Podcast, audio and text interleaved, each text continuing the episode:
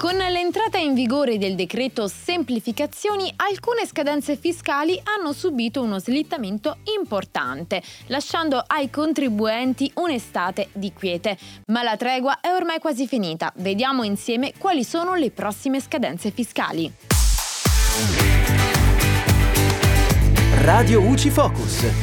Ciao amici di Radio U C I, io sono Giulia e in questo Focus Fisco ci occupiamo dello slittamento di alcune scadenze fiscali a seguito dell'entrata in vigore del decreto semplificazioni. Tra queste c'è la presentazione della dichiarazione I M U. Il termine è stato fissato a fine anno, il trentuno dicembre duemilaventidue. Su questa scadenza però bisogna fare particolare attenzione perché riguarda esclusivamente la dichiarazione dell'anno duemilaventuno. Quindi, per la dichiarazione da presentare nel duemilaventitré, riferita al duemilaventidue, il termine di invio coincide con il trenta giugno dell'anno successivo a quello in cui ha avuto inizio il possesso dell'immobile o sono intervenute variazioni rilevanti ai fini della determinazione dell'imposta dovuta. Inoltre, il decreto semplificazioni estende la proroga a fine anno anche per le dichiarazioni presentate dagli enti non commerciali. Vale la pena sottolineare però che la scadenza dell'adempimento in questione era fissata al trenta giugno, di conseguenza molti enti avranno già provveduto.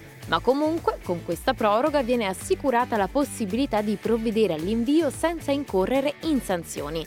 C'è poi la proroga per l'invio dell'autodichiarazione aiuti Covid, che adesso vede il suo termine fissato al prossimo trenta novembre. Il rinvio della scadenza è stato deciso dall'Agenzia delle Entrate a seguito della proroga del termine di registrazione degli aiuti di Stato Covid diciannove nel Registro Nazionale degli Aiuti di Stato. Il decreto semplificazioni ha infatti prorogato al trenta giugno duemilaventitré i termini per l'annotazione del registro in scadenza nel periodo dal ventidue giugno al trentuno dicembre duemilaventidue e al trentuno dicembre duemilaventitré i termini in scadenza nel periodo dal dal primo gennaio al trenta giugno duemilaventitré. Infine, cambia la scadenza anche dell'invio della dichiarazione dell'imposta di soggiorno da parte delle strutture ricettive, che passa dal trenta giugno al trenta settembre. La proroga vale soltanto nel caso in cui si tratti del primo invio e riguarda sia il duemilaventi che il duemilaventuno. E per ora è tutto, al prossimo Focus. Radio U C I Focus.